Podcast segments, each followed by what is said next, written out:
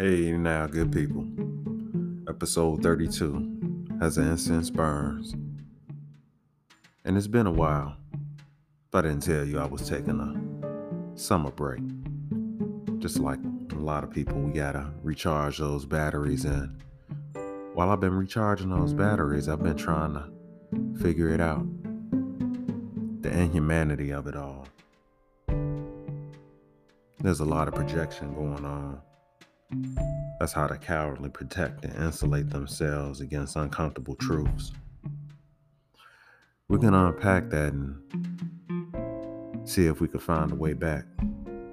Because we really are all tourists here. We're here on borrowed time, and we had little time to lose. Before we do that, let's pause for the cause.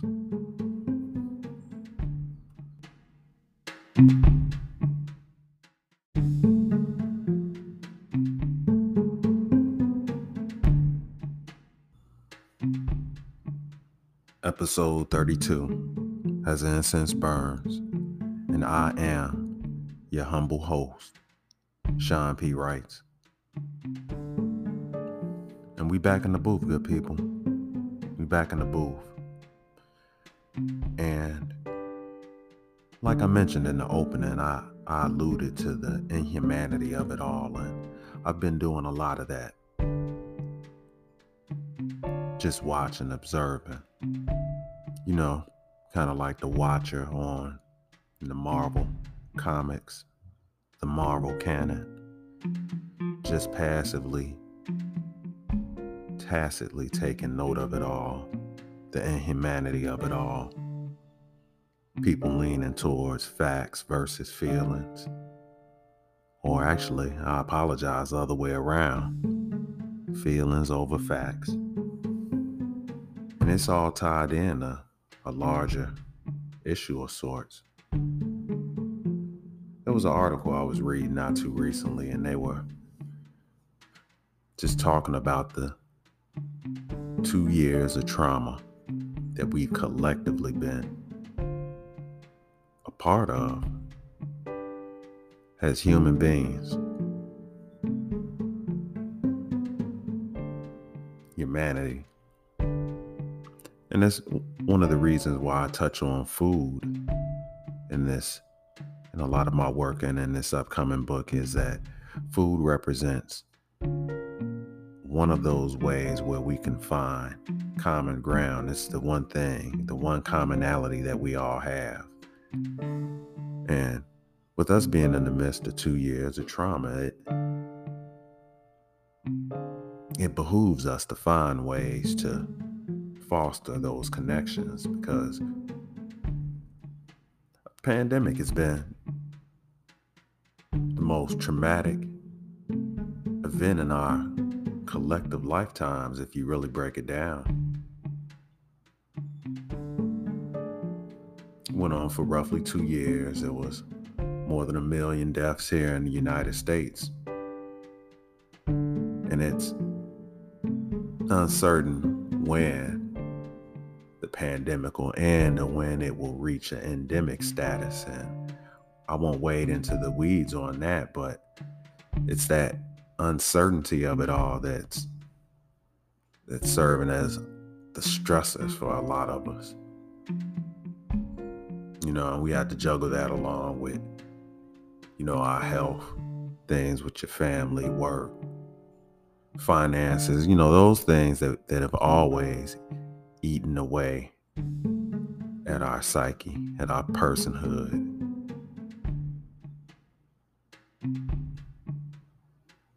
And you'd probably be hard pressed. I haven't pulled any stats on it, but it's a safe assumption that we can't find anybody who can say that their lives haven't been changed by this pandemic. And at the base of that,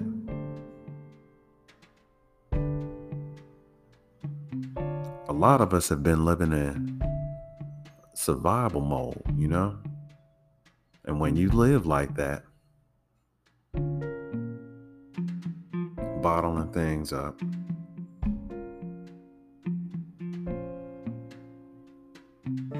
Those mental health issues. Another type of virus. And those are the things that you're seeing a lot of now. You know, we're seeing little pieces of it.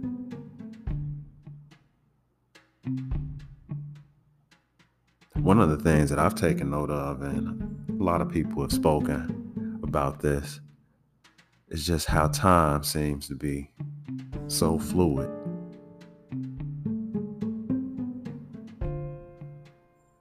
We wake up, it's a Monday. We turn around and it's a Thursday. We end up on Saturday within a blink of an eye.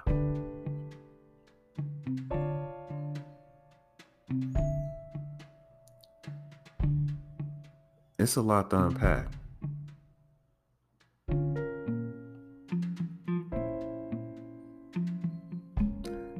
And what a lot of people do too, and I recall this in the in what I was reading, is that a lot of people have a trauma load.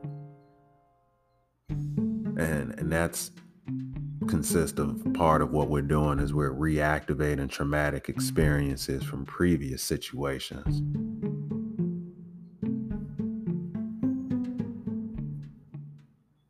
So, in high risk populations, experiences of fresh trauma is far worse.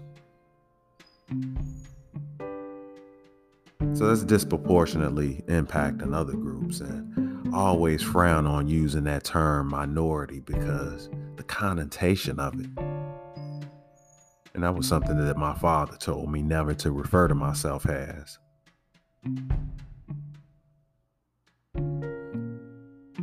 But in the midst of all this going on,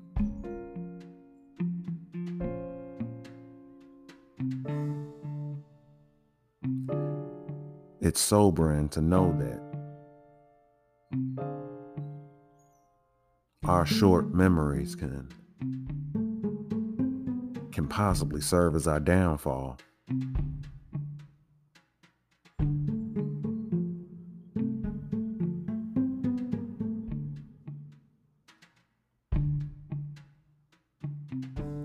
And it it, made me think of um, some of the work that I've been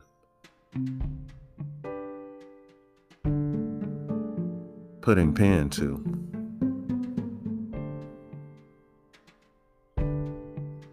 Yeah, the January 6 hearings, the the record temperatures, the heat waves. At the time of this recording, where a large part of the United States, if not all of it, is under a heat dome.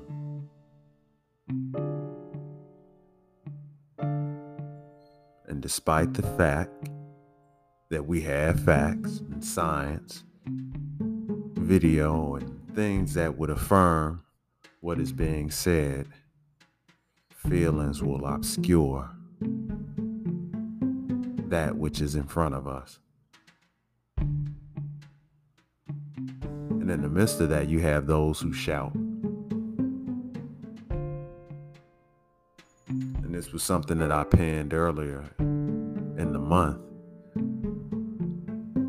And just a, a word to the wise during this, this break, I have been productive in the literary sense. I'll share this with you. This is a piece called Those Who Shout. It's based on current events.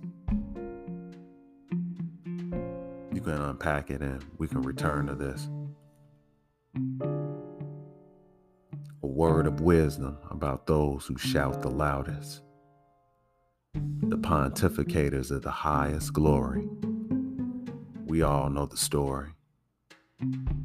But Jesus said clearly in paraphrase Shut your mouth and mind your business. Projection is how the cowardly protect and insulate themselves against uncomfortable truths that glass house constructed from the lies that they've told themselves. And How is that righteous, good people?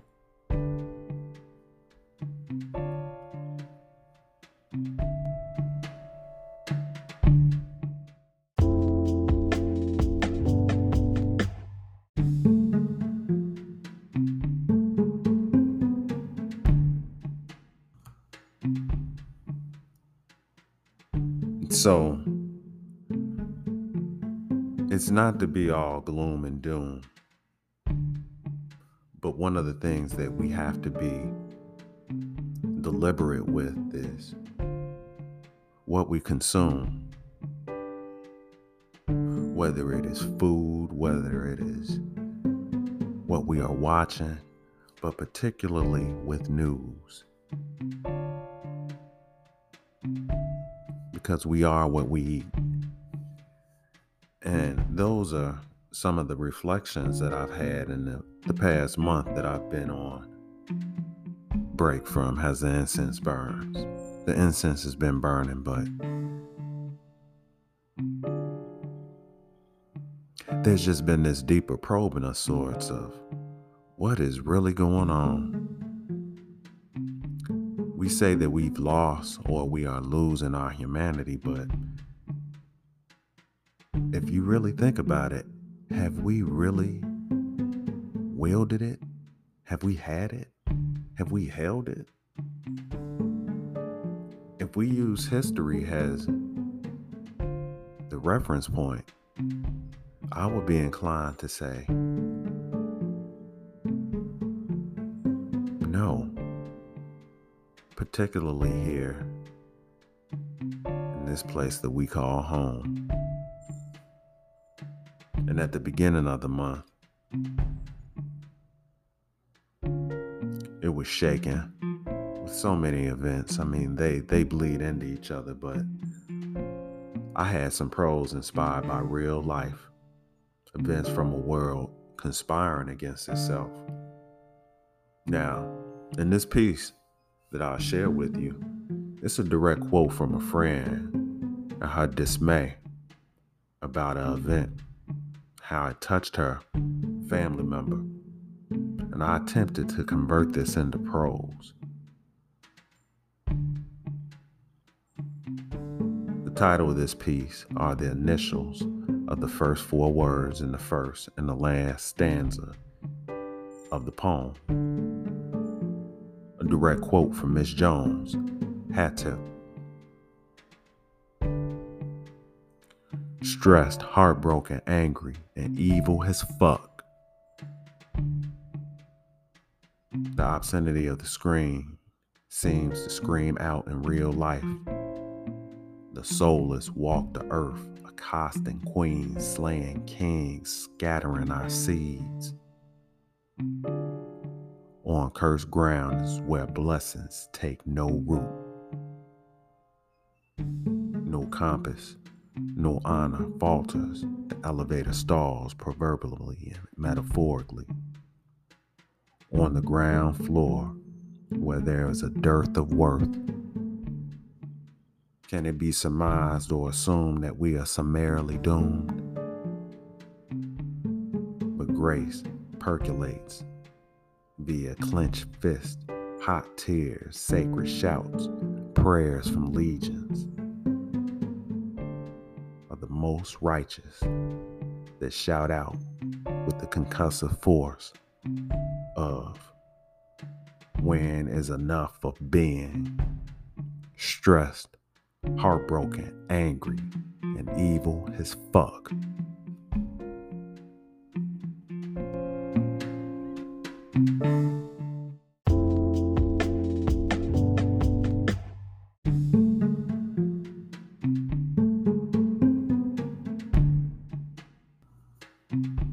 I scared you there, didn't I? It's pretty dark. That's where a lot of us are living right now. That survival mode.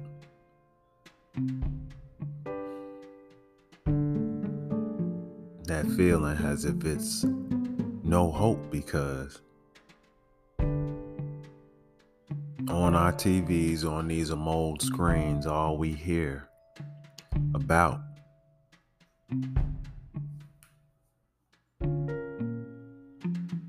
is the violence, the inhumanity, the fixation on foolishness.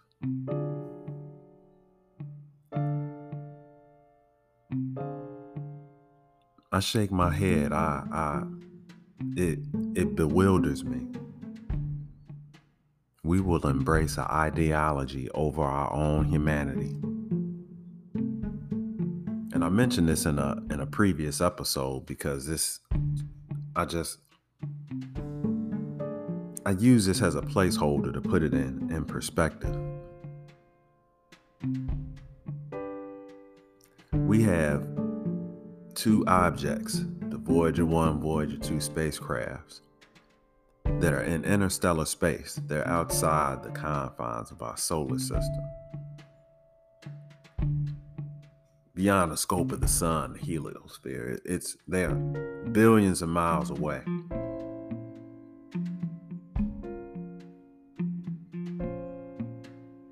And as we have the Webb Space Telescope orbiting.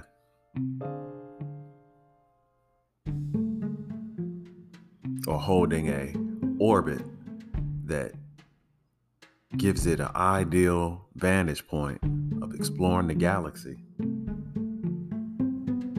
So, in effect, we're able to see back in time. We're fixated on ideology as if uh, we were to go to another planet where we introduce ourselves as, hey, I am John Smith from the planet Earth. I'm a Republican. I'm John Simpson from Earth. I'm a Democrat. Or would you say I am a human being from the planet Earth? that's where we have it confused. I think that's part of the trauma. Many of us during this pandemic, we were locked inside under lock and key with people that we really didn't like. Ourselves. Yeah, yeah. Uh, that's not a, I didn't misspeak. Ourselves. A lot of us push back against that because if, if we can't be with ourselves, if we don't enjoy that aloneness, because being alone isn't alone.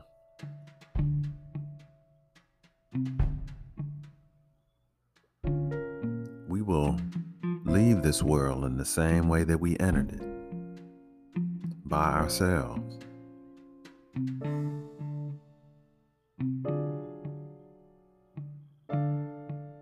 It's traumatic coming to terms with that for a lot of people. And one of those reflections that I had during this, this nearly a month that I've been ruminating is those echoes of my father. Now, my father, he was a heavy dude. He was a heavy dude. And this was, you know, one of those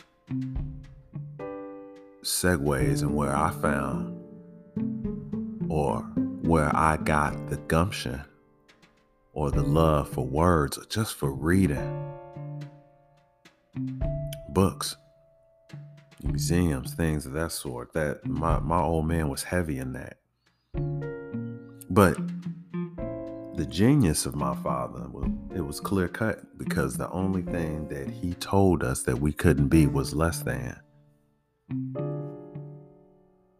And with that, I've always been compelled to stand. That's an excerpt from, from a piece I was working on, but I bring that up because whenever I hear that term, minority, and I mentioned this earlier in the episode, I I push back against that. That was something my old man told me long ago.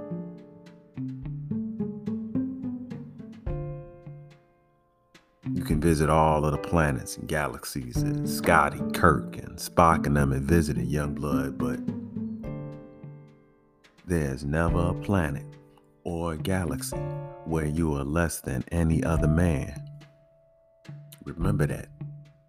And he poked me in the head when he said that. And maybe when he poked me in the head when he said that, it stuck.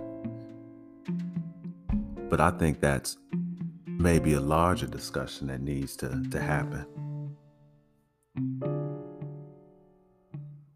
It's power in words, it's power in images, it's power in what we intake. And that's why I, I try to focus on those things that are greater than what we're seeing out there.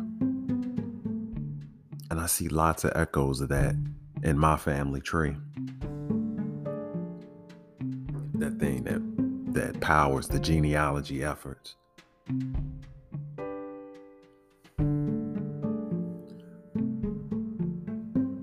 But even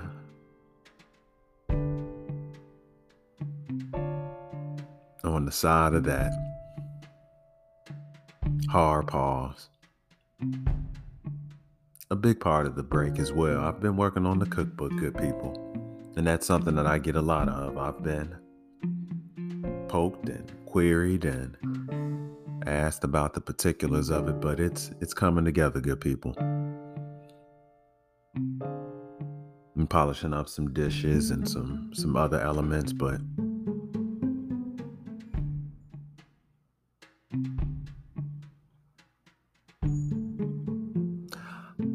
I'm feeling good about the prospects of it. But there is a sidebar. I've been worried. And let me flesh that out for you for a little bit. Let me let me wrap my head around this. Because it's like Erykah Badu said, I'm an artist and I'm sensitive about my shit. That's a true statement.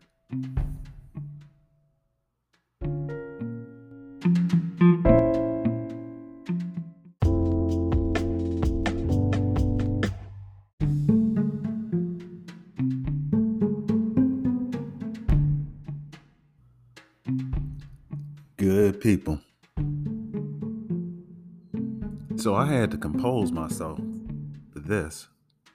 I had to I had to get a swig, a swig of coffee. Nothing extra in it, but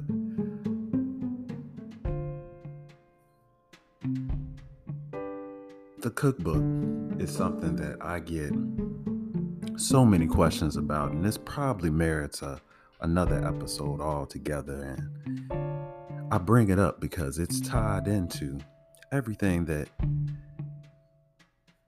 that I tried to flesh out in this episode, just trying to figure it out, just trying to figure out what's really going on. And I think the cookbook, you know, really speaks on a whole nother level because I've, I've mentioned it before and I often mention it when people ask me about it. The whole concept of food being poetry.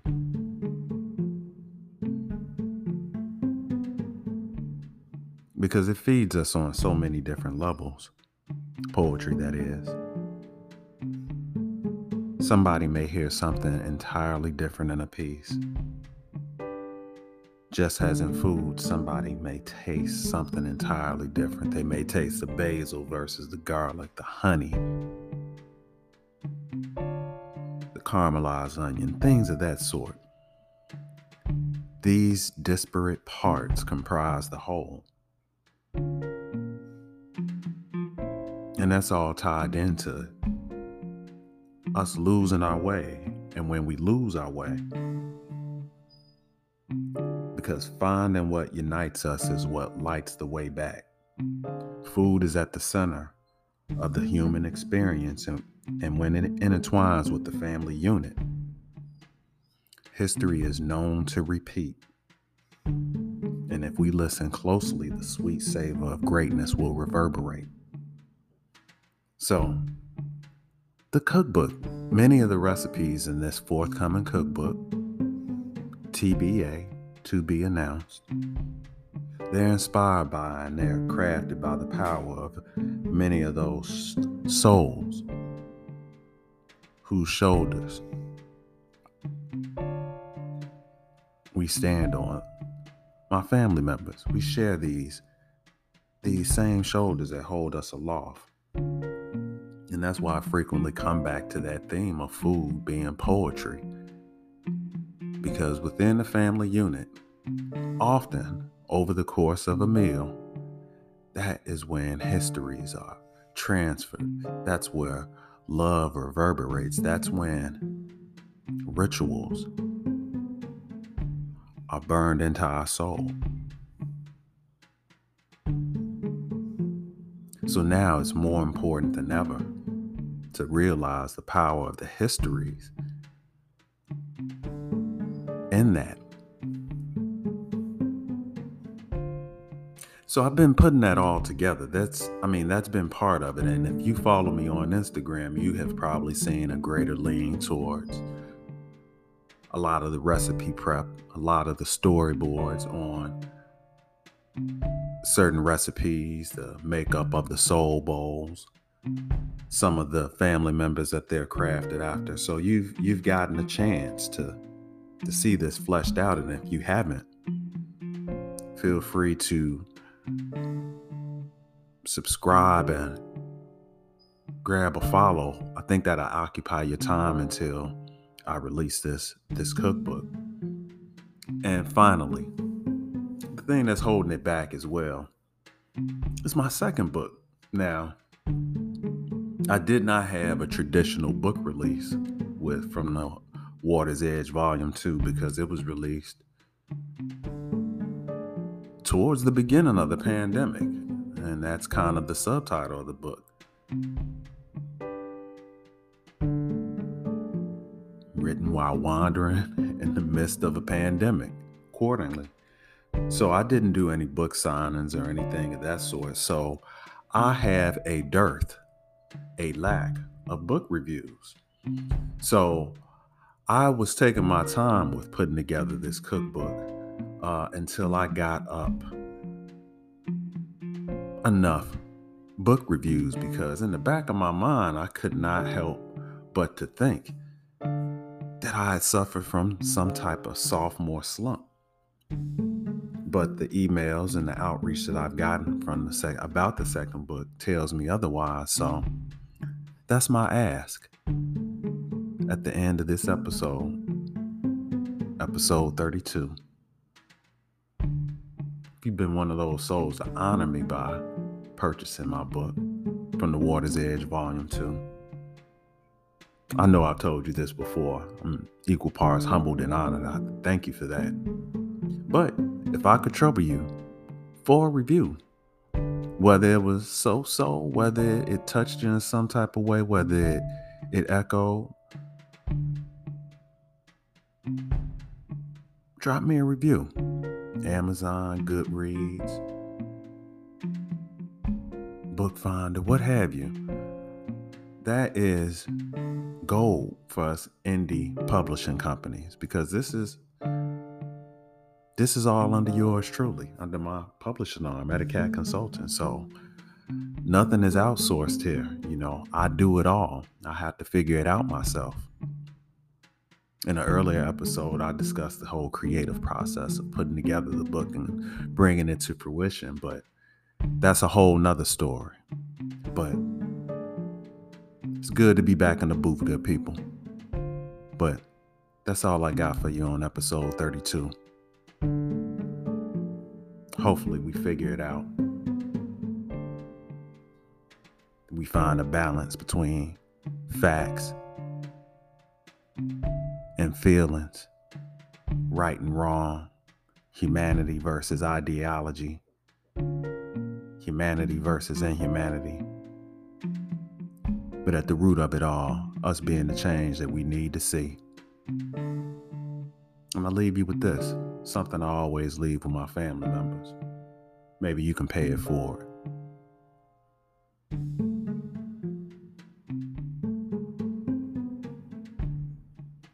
look into the confines of what inspires you and reflect that back.